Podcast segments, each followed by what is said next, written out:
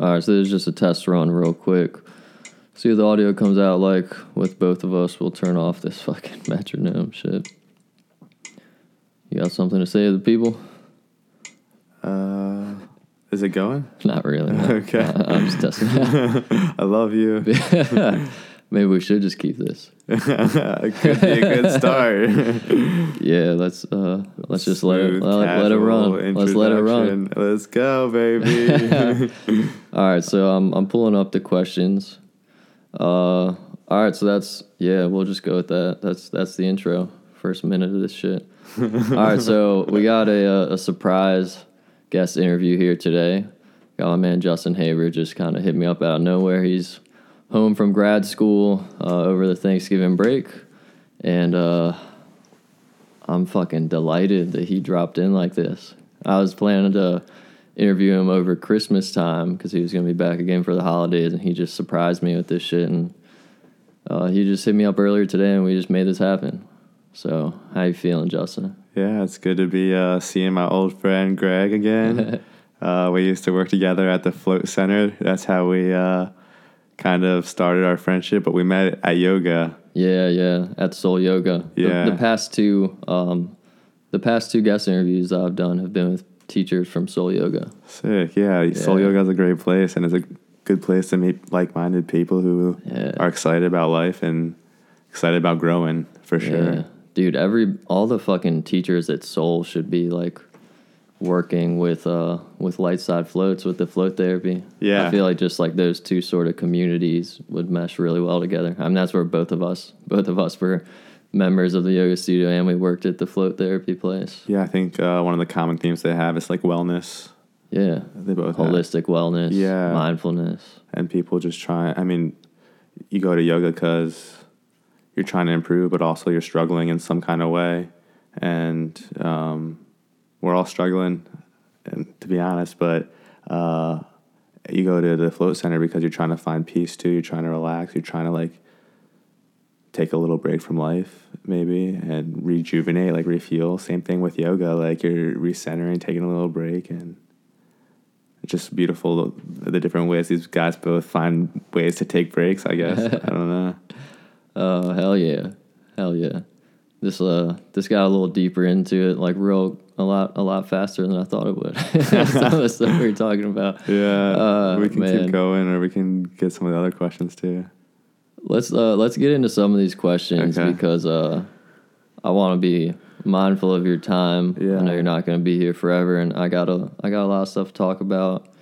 and sure. uh yeah, later later in this podcast we'll we'll touch on some of the things that we spoke about previously when we were just hanging out earlier Yeah. before we were recording. So yeah, yeah, we got a lot to talk about. I don't want to get too caught up with the sure. Getting the spontaneous intro. fast. Yeah, Oh my god, it's great. I'm I'm fucking happy you're here, man. This is gonna be a fun interaction here. So for this this conversation, uh, this will this will start off more like an interview for you, right? So just kind of some simpler question and answer stuff, and then as we progress through it, it can turn into more of a just a fluid dialogue. Okay. You can start to ask me some questions if you want. okay. You know, not that you need to like interrogate me, but you know, whatever comes up. Tell like, me everything you know. uh, So yeah, man. So like starting off, it'll be like like ninety percent you talking, and then as we Mm-hmm. transition, it'll it'll kind of transition closer to 50-50. okay. Yeah. So let's get after it. We'll start off. Um, just just simple question. Where are you from? I'm from Frederick, Maryland. We're in Frederick right now. Yeah, you've Uh, been here your whole life. I grew up here, uh, spent the first 18 years, 17 years of my life living in the same house. Yeah, And then I moved to Blacksburg, Virginia for like four and a half, five years. for college. For college, for undergraduate, yeah, I went to Virginia Tech. Yeah, Go Hokies. um, and then you came back here for a little bit. yeah, I came back here for about a year and a half. Uh, had a rough spot, and thankful to have my parents around. Just uh, hit a mental low for me, and uh, but I was also traveling a little bit too, and it was just a time of like rest and regrouping, and I'm grateful to have had that year to just kind of figure out a little bit about myself. We'll definitely have to get into that later because you, you spent some time. Were you in a monastery?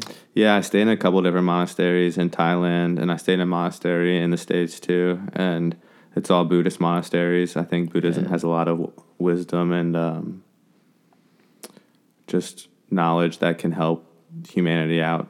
Uh, and I try and like gain my uh, philosophical perspectives from like different kinds of religions. I don't ascribe to just one, but Yeah. we can go somewhere else. We can go there later. you know, actually, let's let's touch on this a little bit. Um, me and you have had interesting sort of career paths based on what we studied in college and then what we chose to do after.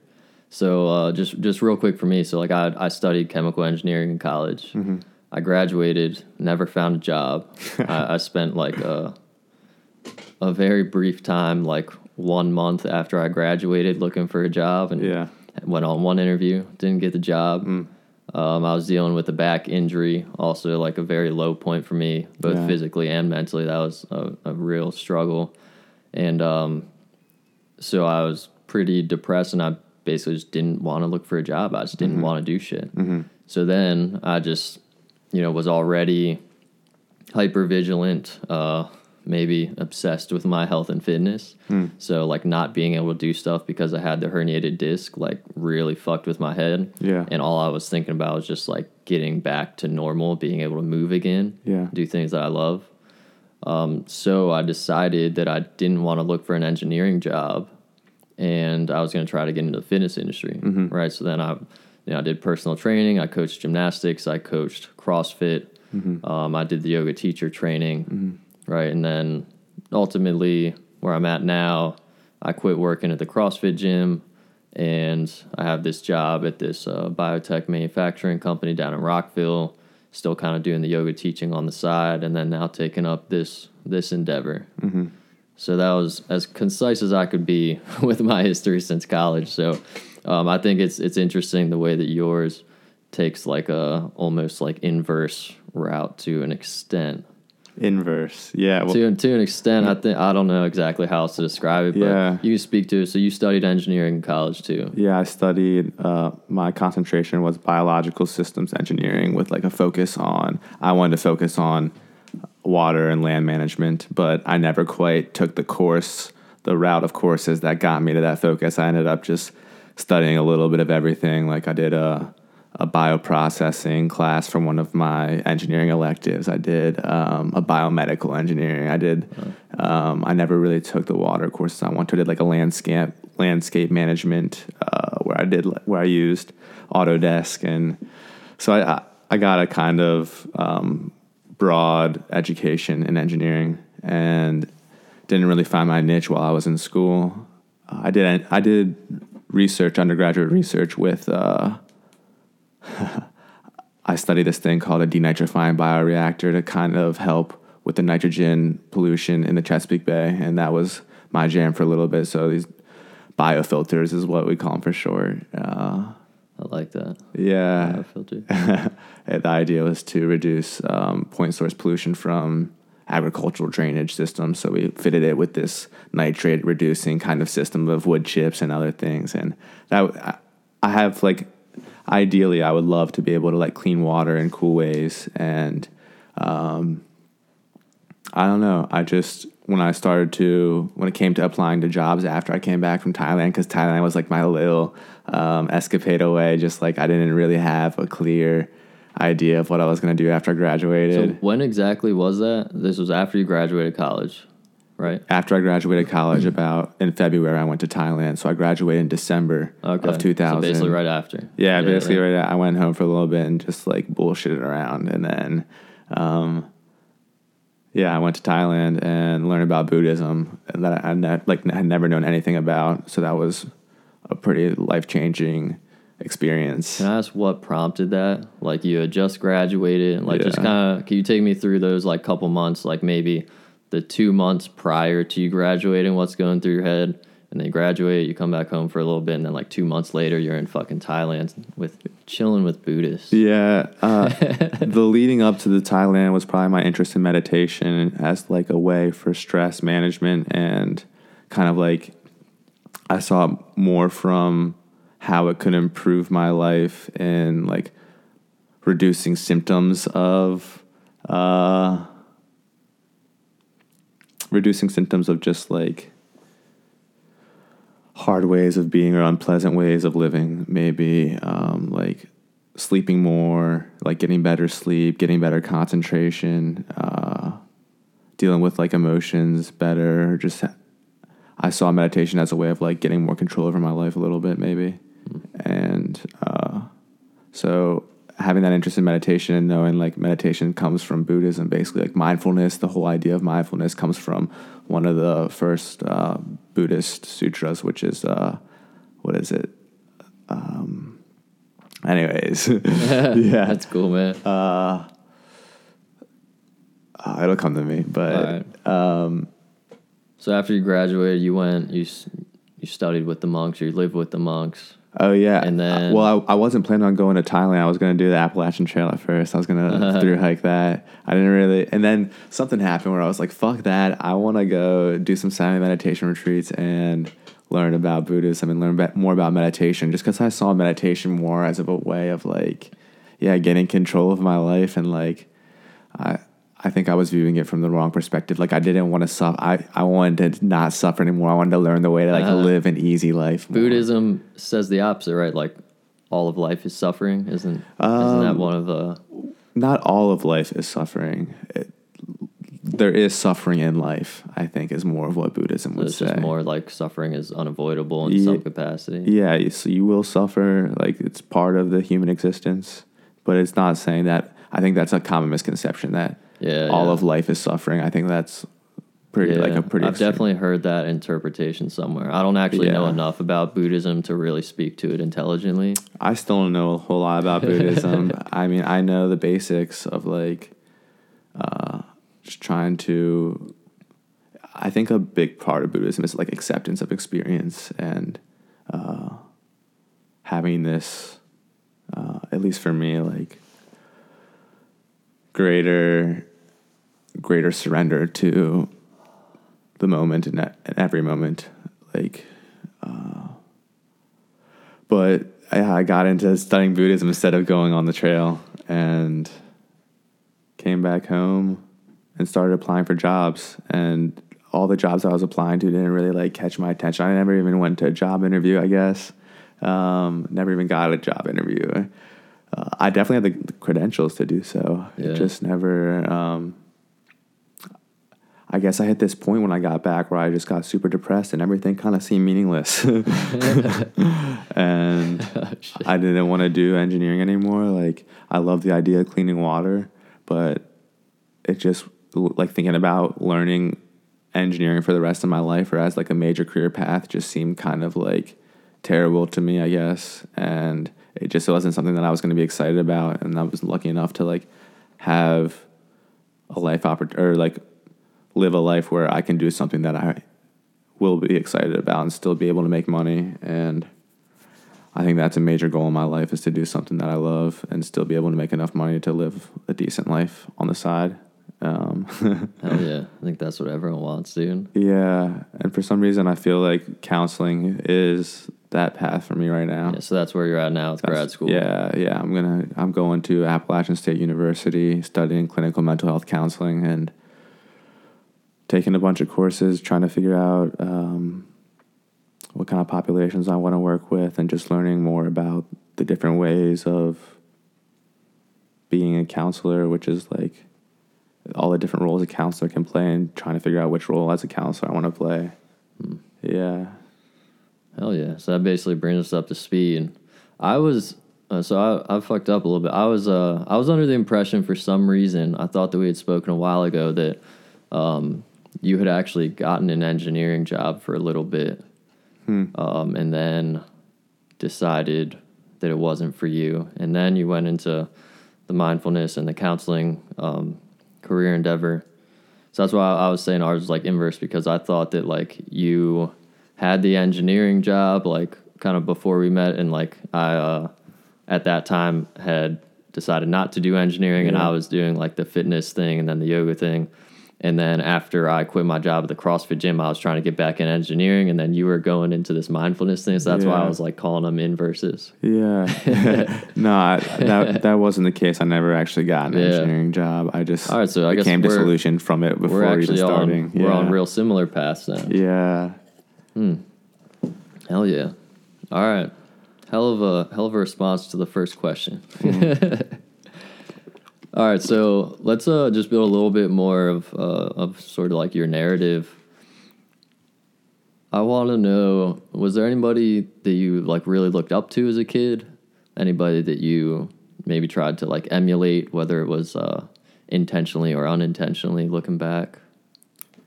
Uh, not a whole lot comes to mind as a kid. I don't really remember having any like great big heroes. Okay. I mean, I like my math teacher. One of my classes, he was a pretty cool guy. I mean, yeah, I looked up to a couple of my teachers in high school.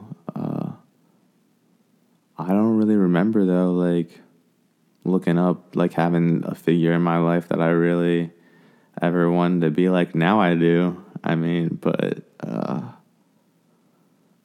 I would say my figure, like even now, the people I look up to, I would consider my teachers. So people who like teach me things in life, I think Yeah. um, who have a lot to teach me, I, I look up to in ways. Yeah. Yeah. Looking for some guidance.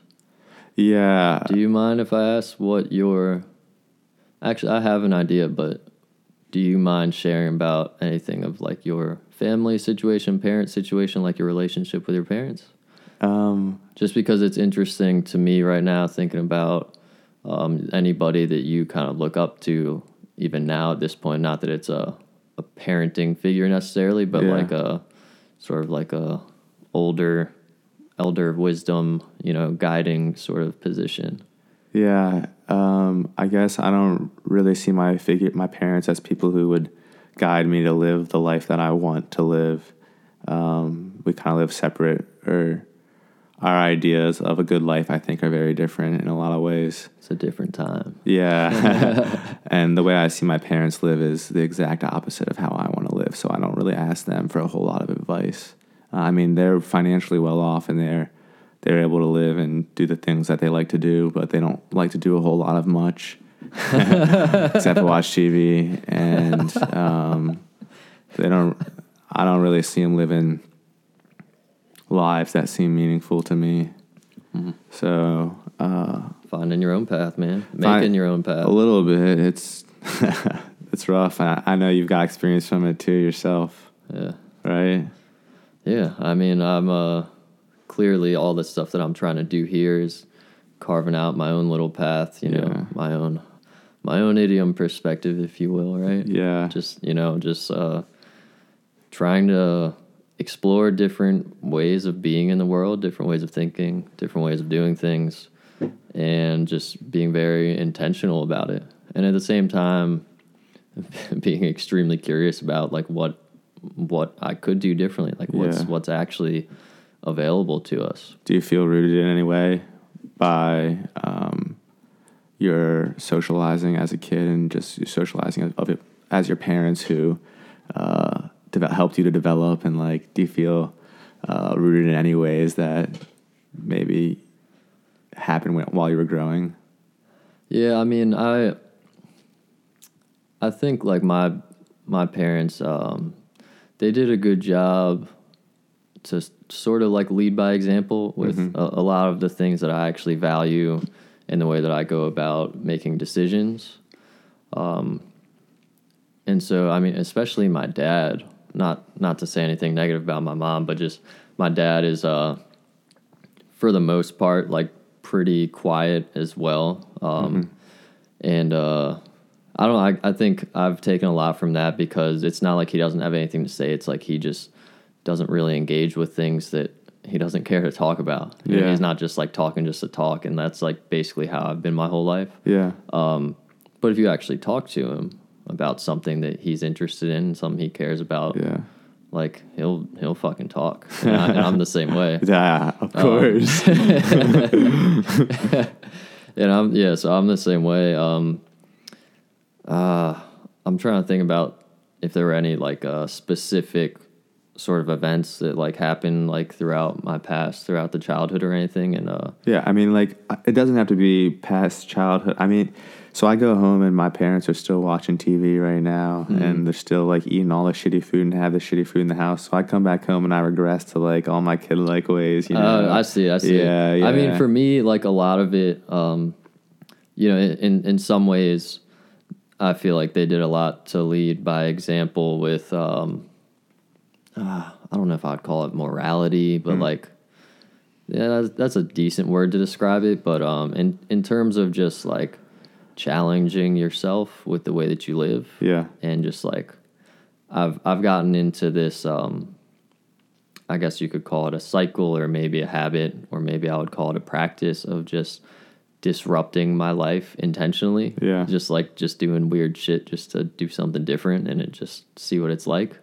Um, so like I was, I don't know, talking to you some stuff earlier about some stuff earlier, like with the the polyphasic sleeping, just like doing something different, doing these different uh, diets, doing this this fucking social experiment with with my hair this week. Yeah. so like, um, yeah, I mean, I I don't I don't want to like single out my parents and say like that I've looked at the way that they live and just said that I don't want to live that way and I'm just going to try something else. But it, I've just looked out at like everybody, kind of society at large. Um, and it's, I mean, obviously there are other people doing some similar stuff to what I've been doing. Um, but I've probably taken an excessive amount of time to like sit down and, and really analyze like, you know, what are the things that I actually want? Like what actually gives meaning and purpose to my life yeah, that is like truly generated generated internally versus like something that comes external, you know, like I don't know, there, there's all these sort of societal expectations and, and societal norms and pressures uh-huh. that influence what people think that they want to do with their lives, you know, all the like different materialistic stuff. Um, yeah, especially in America, I guess in Western cultures in general, like there's so much about acquiring wealth. You know, it's um. So that's that's materialism. I wanted to. I like. I fucking love the term spiritual materialism. Have you heard of this yet? I haven't. Man, I was talking about Dorcas, or I was talking about this with Dorcas, and um, spiritual materialism is kind of like a a new thing to some extent now because not a lot of people are like religious, but I think there's like some sort of drive that people want to be spiritual, Mm-hmm. and there's so many different sort of things out there now with like the internet of like things that are like labeled as like spiritual like mm-hmm. you can like take yoga as like kind of a, a good example or like you meditate or you do breath work or maybe mm-hmm. you do like fucking psychedelics or something mm-hmm. like different stuff like this um and so like the spiritual materialism is like you're just like collecting these different things or like say you like different events like you went on a 10 day vipassana silent retreat silent meditation retreat and so like there's this part of the ego where like people just want to kind of collect these different things like mm-hmm. different experiences or read different books like the way that they would collect material goods. Mm-hmm. But that's their like spiritual materialism just like check it off the list like bro i, I read a book about buddhism. I'm fucking Yeah. enlightened Yeah. you know? I had a psychedelic experience like i, I i'm one with the universe and like people just want to like check it off the Yeah, list. yeah. So the the spiritual materialism. I don't know exactly how I got on that. I don't know But, like, either, but I- I, I- find myself, you know, wanting to check off all of the things, spiritual things that I've done too. Yeah, it's, it's- just enticing. a natural habit, I think. It's enticing, but it's like you just have to realize like there's nothing wrong with going through and like having an intention, being curious Mm-hmm. about these different things.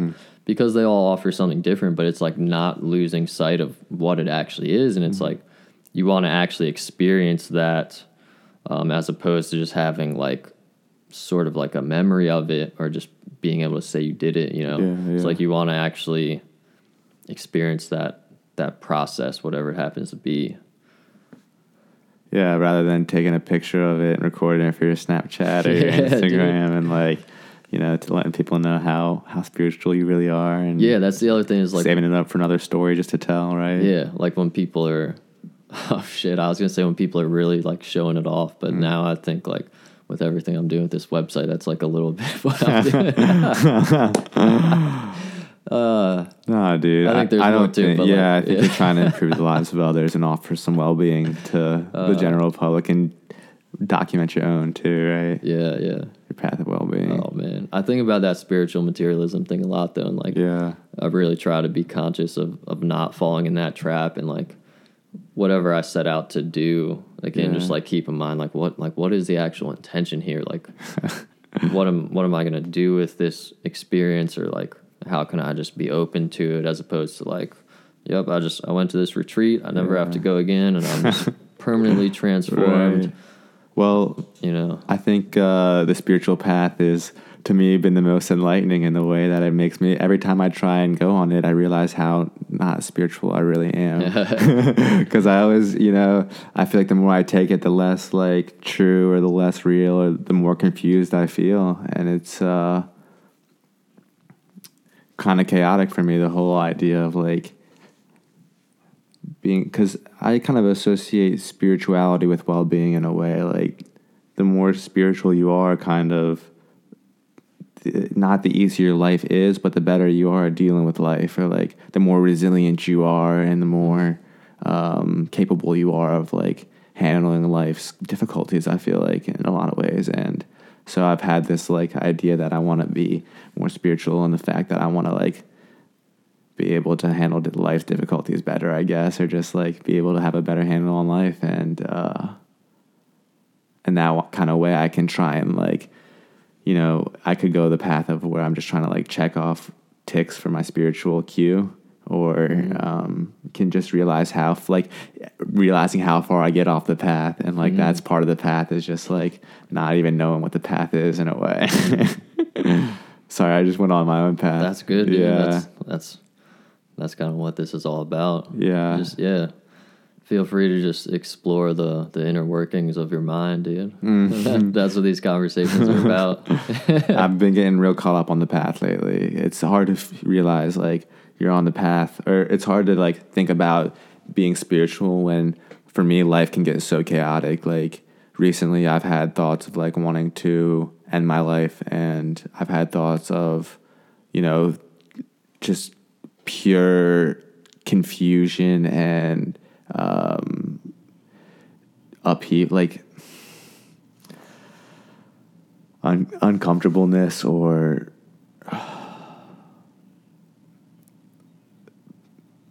hmm, a lot of attachment maybe. I'm not quite sure how to describe the thoughts that i've been having but uh, occasionally it can seem life can just seem like it I, I don't know shit. And when i don't know sh- you know like the less i know it's like the less spiritual i feel. Because like i have all the you know i i do all these things to try and be able to handle life but when it comes it sometimes feels like i can't handle it and uh, I'm sure you're not the only one who feels like that. no no Can I ask about some of the things that you've been doing um, in a positive vein to try to deal with these things? yeah i mean i've got rituals yeah Dude, I, yes, I, I fucking, I fucking love the idea of rituals. Um, Yeah. it has like a, a strange connotation to it because, um, I guess like rituals, is definitely associated with some sort of like sacredness. Mm-hmm. Um, but I, I think at its core, like rituals are they they don't have to be something considered sacred. You know, I mean, um, I think it's it's more accessible than that.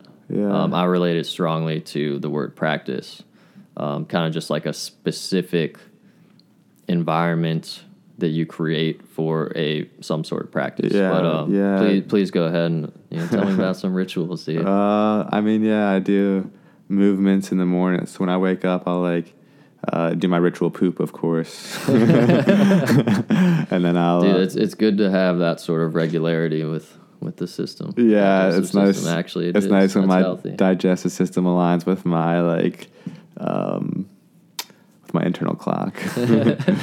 uh, so I, uh, yeah, I, like to wake up and do some kind of movement. Usually, it's recently it's been dance. At some point, it was more yoga heavy, but I'll do that for like fifteen or twenty minutes. Where some, I mean, recently I've been playing music, but you don't always have to listen to music when when I'm doing this kind of movement stuff. It's just moving in like intuitive ways that feels good for my body and kind of wakes up and cracks and lets go all of the stuff that I've been uh, holding on to until I released it that at that moment. Uh, so yeah, I'll do movement for a little bit, and then I'll do like a meditation. And before I do the meditation, I'll light a candle. Um, This is part of the ritual. this right? part of the ritual, yeah. I light a candle, and the candle. Um, when I light the candle, I say something like, "May the li- may the eye of mindfulness shine bright," or "May the light of mindfulness shine bright," or something like that. Uh, and I kind of try and center myself there, and then I'll read like a passage by Thich Nhat Hanh. I've got my favorite book by him is Peace Is Every Step, and so I'll just like flip to a certain page and whatever it opens up to, I'll usually read, and then I'll sit for. Uh, right now, I'm sitting for about 35 minutes every morning. Wow. Yeah, and I'll just focus on my breath, uh, usually like the rising and falling of my stomach. And yeah, let's let's go deeper into what your meditation is like. yeah, uh, a lot. I think my a lot of my practice is just like realizing when I'm lost, like when my concentration is no longer on my breath. Um, so I don't really get many consecutive breaths in uh, of awareness, and when I do, it, it feels I can I can be really joyful about it, and it's a quite wonderful experience. But and it's quite peaceful. Um, but I think most of my meditation is like me, my my mind wandering away from my breath, and then it's just like me recognizing that my mind has wandered, trying to recognize in like a non-judgmental way. I think that's a big part of it. Like not being like "fuck you," Yeah, yeah. You know, um, Can I ask something, dude? I don't remember where I heard this. I, I want to say it was a podcast. Mm-hmm. I'm sure it was a podcast or something. Or maybe it was an interview I did previously. I don't know. I, I want to say it was a podcast, but Mm-hmm. have you ever thought? So this is just kind of flip it and, and just give you like the the opposite side of the picture with how you are doing your meditation. Now there's Mm-hmm. there's like definitely nothing wrong with it, and I've spent time meditating like that as well. Mm-hmm. Um, but have you ever thought about your meditating your meditation where it could actually be playful? So like right now, what you're describing is like you're trying to focus your mind on one thing. Mm-hmm. And you see it, or you know, you observe it, you feel it, sense it wandering off, and you're like, "Come back here." You pull yeah, it back in. with a smile. Yeah, well, that's yeah, that's great. But Yeah. what if instead you, instead of observing and pull it back in, you just observed it and just continued to watch it wander around, Yeah, and you were just like, with a smile, yeah, observing it and just being like, look at the mind playing around, yeah, look at it running around in these fucking ridiculous patterns. Like, yeah. Have you ever contemplated that? Um, I haven't, but I can know that it plays around in those ridiculous fucking patterns wi- without. I think my intention there, like when I when I meditate, I have like one kind of intention, right? And my intention is just to be present with the breath and like focus on the breath. And it, for me, it's more interesting how I'm trying to just do this one simple thing, simplest thing Focus like focus on the in and out breath, like Yeah. and just realize like my mind not really not cooperating with that intention. Um, i don't find it like you know like i'm battling or fighting or it's any kind of dis usually it's not uncomfortable. Sometimes it can be hard to do but uh, i think it's quite peaceful to because i'm trying to train my mind. It's also a training process too. I'm trying to train my mind to have that be able to focus on the breath and have that like piece of concentration and that piece of like one pointedness i guess uh, and i think that'll serve a lot of purposes but at the same time it's like a journey getting there and there's a lot of insight along the way of not necessarily following the path of the thought but re- like realizing how the thought is making you feel in other ways. Maybe like, you know, you just realize you were lost in thought and suddenly there's this tightness or there's this like heat you feel somewhere or um, you realize like how uncomfortable you really are and you just sit with that discomfort a little bit more, like bring yourself back to how the current experience is happening rather than like listening to because I think if you follow the, the mind, it's, it can be easy to believe it a little bit. Those stories it creates, right? Mm-hmm. And I'm trying to decondition that following because that's what I do every. That's what my mind does naturally. It just like follows and it goes down these paths forever, and it, you know, I've trained my mind to bring myself out, not just in, while I'm sitting on the cushion, but while I'm swimming a lot. You know, I'm swimming laps for exercise and I'm like figuring out this story, telling myself the story about how I want to live, how I lived before, how like I'm not doing what I, you know, whatever the story is, but I'm trying to get out of that everyday story, I think is the goal for me. Yeah. Do you spend any time journaling? Um, not particularly. Uh, Can I, I- suggest something? yeah. I'm not just going to tell you to start journaling, but I, I mean, I kind of am, but just in, a- in a different way than most people might expect. Yeah. Um, so like when you are what you're describing with the meditation is, um, you know, you're sitting, you're trying to focus on one thing, and of course, you are like observing your mind, and you're observing when it wanders, and like you're saying it, you know, you notice these like different sort of patterns, yeah. right? Yeah. So, what I've discovered for myself, because I've spent a shitload of time thinking as well, Yeah. right? Yeah. Um, and I meditate a little differently, so it doesn't arise so much in that environment for me. Uh, but anyway, the point is, I've, I've spent a lot of time thinking, and again, I've witnessed the same, you know, similar in a similar way, like different patterns, the way that my mind thinks. Yeah. And I've spent a fairly significant amount of time over the course of my life journaling, writing, right, written journaling. And for me, I've always I always kind of struggled with journaling because I just struggle with writing because I like um I have a thing for you know trying to come up with like the perfect sentence structure and the perfect word choice and like I just I know the like, problem. yeah, I just like I like paralyze myself with it. So one, I just think that writing is not necessarily like the best medium for me, Yeah. or at least writing in that manner. So, um, like a year or two ago, I started journaling, and I was I started journaling like again, kind of picked up the practice, and I was just doing free writing. Yeah. So no sort of prompt or anything, like no structure to it at all. Yeah. You don't even have to worry about spelling or grammar or punctuation. Yeah. It's just a constant fluid stream of your consciousness. Yeah. And for me, I write real slow with my hands, so I always type it out. Mm-hmm. Um, but like you don't worry about any sort of, you know, like I said, like structure to a document. Yeah. Like Do there's you- no point. There's it's no just whatever comes out. when it when you do. this? Ideally, there's no backspace, and it's Yeah. hard to like not do it. Like Yeah. you, you'll, at least for me, Yeah. I, when I did it for a significant amount of time, I'd catch myself like wanting to go back and like, yeah. So it's it's hard to like condition that out of yourself. But anyway, free writing could be interesting for you to try Yeah. because it, it is like a type of meditation just through a different um, different medium of your own language. yeah. Free, So- free writing for me is painful. Is it? Yeah. So you've tried it. I've tried it. Um, yeah, it doesn't. It's really something that is like not enjoyable for me at all. It's something that I would like to be good at or better at for sure. Free writing. You're saying it's it's painful because of the types of thoughts that come up, or it's just no. challenging. It's- like it's, it's- challenging for you to do. It's challenging for me to do. I think the way my mind works is like a million thoughts come up at once. It's hard for me to really have like a clear stream of consciousness, even when I'm talking sometimes. But Oh, much you. much Yeah. more when I'm just trying to write. Um, it yeah. So I I have trouble when it comes to free writing like that. Yeah. But it'd be a cool practice to One thing that you can do to help that practice just kind of guide you and um, force your brain to sort of like perform to an extent. yeah. Just like put a tiny bit of pressure and urgency on it.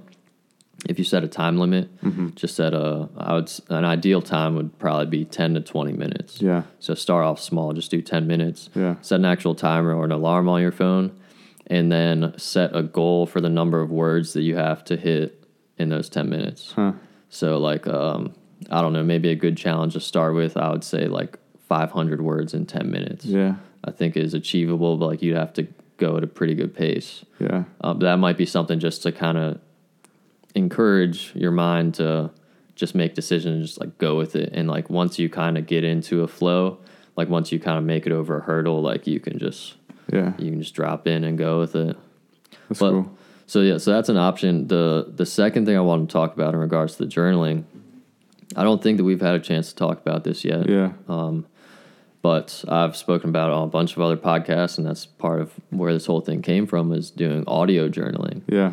right? So it's you know it's so easy to record sounds now with all the different technology we have, Yeah. Yeah. and so you can just download a simple voice recording app on your phone Uh huh. because it'll take up way less storage if it's just audio, not video, and um, you just you just journal like however you would want to journal in a written fashion. You know, some Yeah. people kind of set out to you know, answer a certain question or just write about their day, or like I said, the free writing, the stream of consciousness, journaling, just Yeah. whatever the fuck comes up.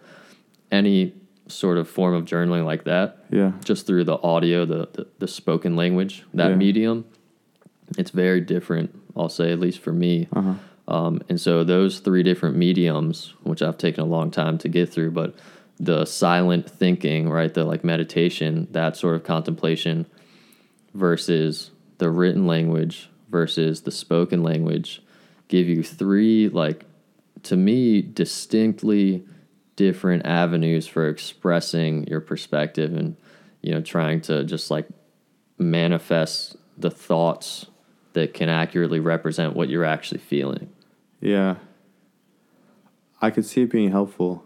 Uh, definitely, I think the one that resonated with me most was the speaking one, speaking audio, like audio journaling. I I could see myself really getting into that. yeah because first i just i think not many people do it Yeah. And so like people spend obviously you spend like your whole life thinking in some Mm-hmm. capacity, right? And then anytime people think about journaling, like people write and you do all this writing in school, Yeah. people are fucking terrified of public speaking. yeah. And it's like there's like a if if, if you try it out, at least for me, having not done a lot of out loud speaking necessarily, Yeah. I, I don't know, that's not a great way to describe it, but I've not been extremely vocal my whole life. Um, I could even just like I'm only talking to myself and I'm recording and I'm not planning to post any of it. No one's ever gonna hear it. Yeah. And I can still feel myself insecure about what I'm saying. Yeah. Like some some weird shit that'll that'll come up. Like I um I have this weird thing where like I, I don't like saying bro. Bruh. I just like I'm just like nah like Yeah. people who say bro are just douches. like I've just I've had this conception Yeah. around that word since like sixth grade. Okay. And I've just held on to it it's like I don't want to say bro. And then there will be times where I'm audio journaling and I notice I can I can recognize and I can observe the thought to say bro. Yeah. And then the response, the negative response be like, no, I'm not a guy who says bro and I uh-huh. pull it back and I don't say it Huh. like the dude the the little bit of space and like how fine tuned you become to mm. like the different sort of competing thoughts in your head when you go through audio journaling has been really fascinating for me and, and really I'll even say like transformative Okay. with with the way that I kind of understand myself and, and I'm able Yeah. to look inward at myself. It's been fucking remarkable, dude. Yeah, I I feel really called to do audio journaling. I think uh, I maybe we edit ourselves more when we're writing, or we're able to like you know it takes longer to to write than it does just to like say things as they come to your mind. I feel like it's probably a more free flowing, authentic process to to audio journal. So Absolutely. that part is appealing to me. And Absolutely. and it's that- like it's a it's an interesting middle ground, Mm-hmm. sort of a, almost a hybrid, if you will. If you take the thinking on one side of the spectrum, all the way on the other side is Yeah. writing, and then in the middle, like it's it's more fluid than the writing is, right? Which is what you just spoke to, but it also gives you a little bit more structure than just the thinking. Yeah. I had the idea while you were do- talking about the audio journaling to like have a chair in front of me and talk to the chair almost like using. Are you familiar with uh, Gestalt therapy? Uh, I've definitely heard the term, but I, I would not be able to speak to anyone about it. Yeah, it's very experiential. They do these kind of experiments, and the one like experiment that is used in like other counseling settings is like the the open chair experiment, where you have like a chair, and you know maybe you say it's like this is your boss or this is your mom or whatever the case is, and you talk to the chair like it would be. But I don't think I'd talk to the like I don't think I'd picture the chair like anything. Uh, it'd just be nice to have a chair in front to talk to or something to talk to. And I was, I What do you think it would be like if you put a mirror in the chair? Oh fuck, dude! Uh, sounds fucking awesome. you know something Oh, uh, I've been meaning to get into also is like mirror affirmations. I think. Tell me Uh, about that. I, I don't know what that is. I don't really know what it is either, uh, but I've had this idea where I want to give like talk to myself more in a positive light and like Mm. make that more of my practice. So at the end of the and at the end of the day, I just kind of acknowledge all the things that I did that helped my life, like made my life a little bit easier, or Mm. you know, just aided my well being just a little bit, or some you know something that felt maybe not felt like an accomplishment at the time, but just like patting my back for the littlest shit I do, probably. Just remind yourself about it. Yeah. Yeah, because I can be quite hard on myself, and I don't really um, celebrate my achievements. And I think it's a good, like, you know, celebrating the things we do well can bring a lot of joy to our lives. And uh, also this idea of like positive psychology, I guess, like focusing on the good and you know wiring your mind to have that kind of perspective, right? On, on like the things that are happening. Like oftentimes we ask like what's wrong instead of asking like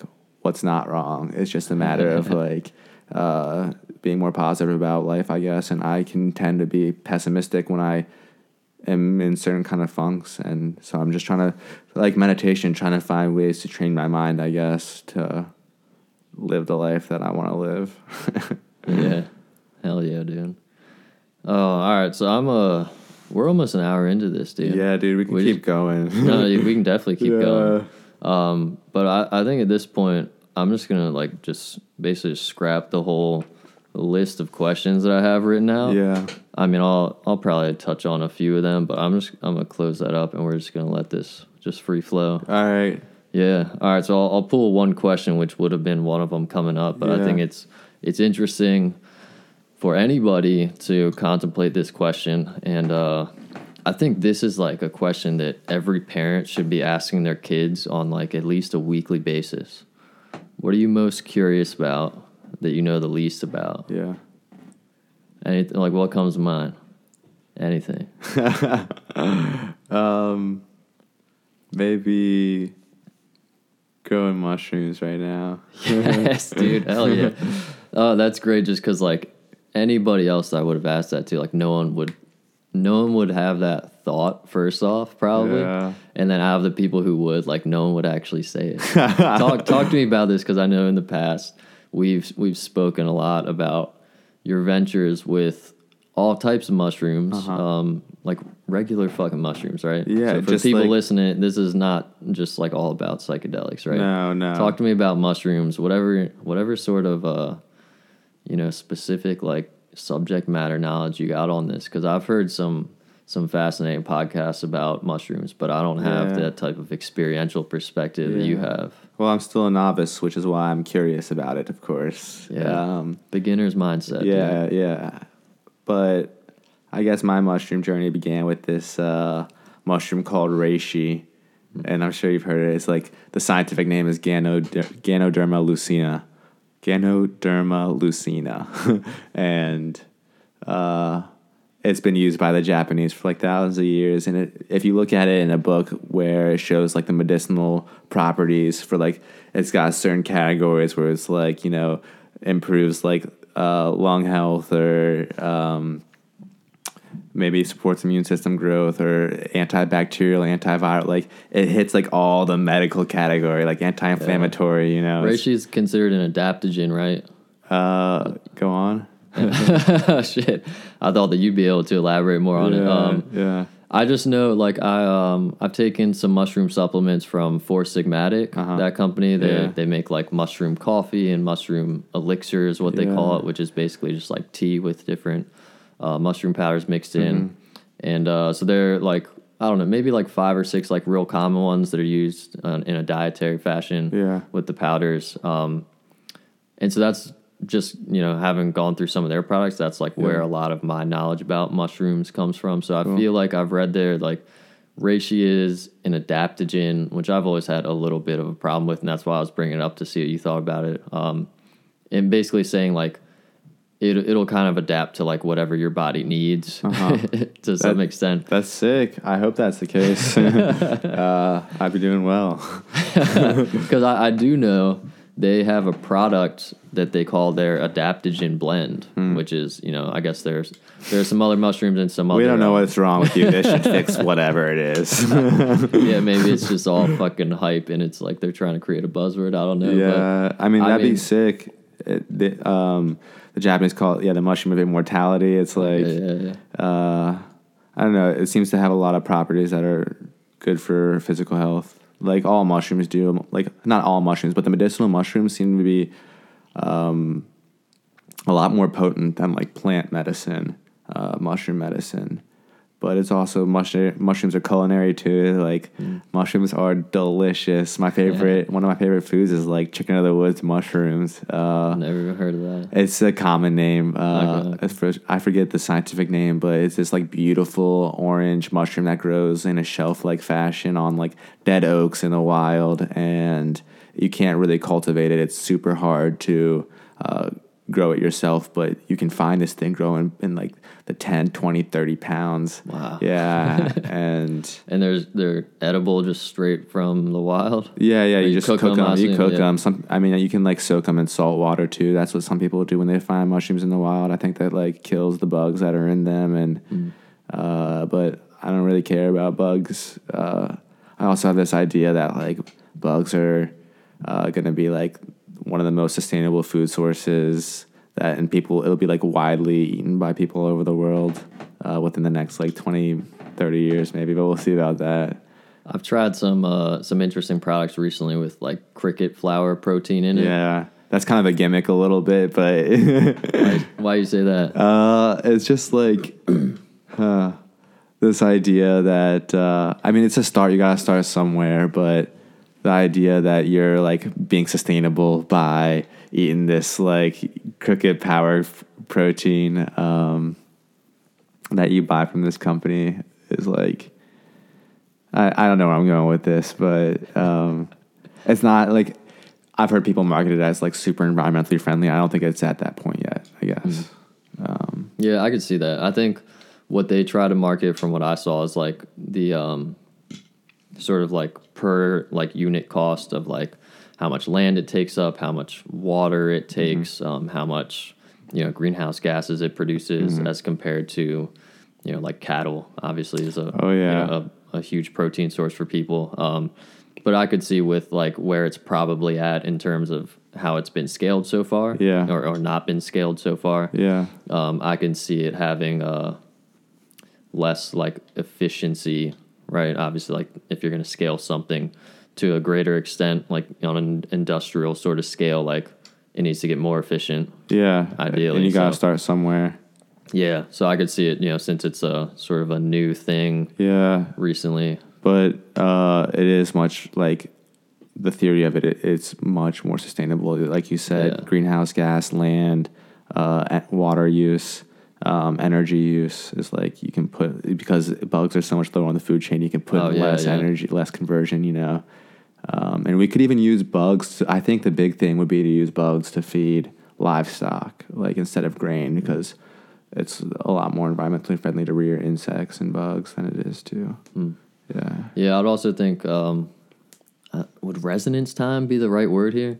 The resonance time of it, like you know, how long do crickets live? Like a month or something? I'm, I'm not an expert, but in- insects don't, or if Yeah. they're considered an insect or a bug, they don't live very long. They don't live very long. Um, whereas most of the mammals and birds that we're raising, right, to Yeah. eat in the sort of rest of you know the like 99% of agriculture, like Yeah. they have to be raised over a longer period of time. Um, so I could see that definitely being an advantage for the cricket or the, the bug food sources. It'd be interesting to also be able to like collect your own bugs from the wild and like forage for bugs. I'm sure people do it, but I Oh, think yeah. that would be cool. I'm I mean, not a whole lot of them right now, but no, no. across the history of Homo sapiens. Yeah, one sure. one day I'd definitely like to rear my own insects. and I'd definitely like to grow my own mush like culinary mushrooms. Um, and so yeah, there's a lot of wonderful culinary mushrooms that taste good, but also have medicinal, a lot of medicinal benefits too. You think you could survive on a diet of only mushrooms I bet you could. for like, I, I don't know what time period to attach Yeah. to. Like, you think you could go a full year without anything, like, without anything uh, irreversibly detrimental to your health happening? Oh man. Let's see if anyone out there is willing to take that challenge. I don't know why I that bet just it. came to mind. I bet it could be done though. I, I'm sure mushrooms have all the nutrients you need to like live at least for a year. That's what I'm thinking. And just the the human species is very adaptive. Just Yeah. life in general is very adaptive. I feel like I don't know. I mean, there I'm sure there there would be some uh, fairly significant changes in your your biochemistry, but I, I feel like you you might be able. I mean, so I got to think mushrooms have What like what's the nutritional makeup of mushrooms? Do you know? Like just starting off like um the macronutrients are fat, carbs, and Yeah. protein. Yeah. Do you have any idea like what that nutritional makeup is like? Uh, I know there's a decent amount of protein in it. Uh, there's some like, hmm, depend. You know, there's all different kinds of mushrooms, of course. Yeah, can't- yeah, But do you think that most mushrooms have all three of those in some capacity? Yeah. I don't see why not. I don't think they have a whole lot of fat though. You're probably right. But I mean, Probably carb and protein heavy. like I said, I think um, humans humans are very adaptive with the different things that they can eat. Yeah. I'm trying to look up something real quick about mushrooms. It might be tough to get enough calories. Yeah. So one of these first images I pulled up, it doesn't say what kind of mushroom it is, but it says 15 calories, 0.7 grams of fiber, 0.2 grams of fat, 2.3 2.3 grams of carbs, and 2.2 grams of protein. Yeah. So I don't know. Maybe someone could. You'd have to eat a massive amount of mushrooms to get enough calories.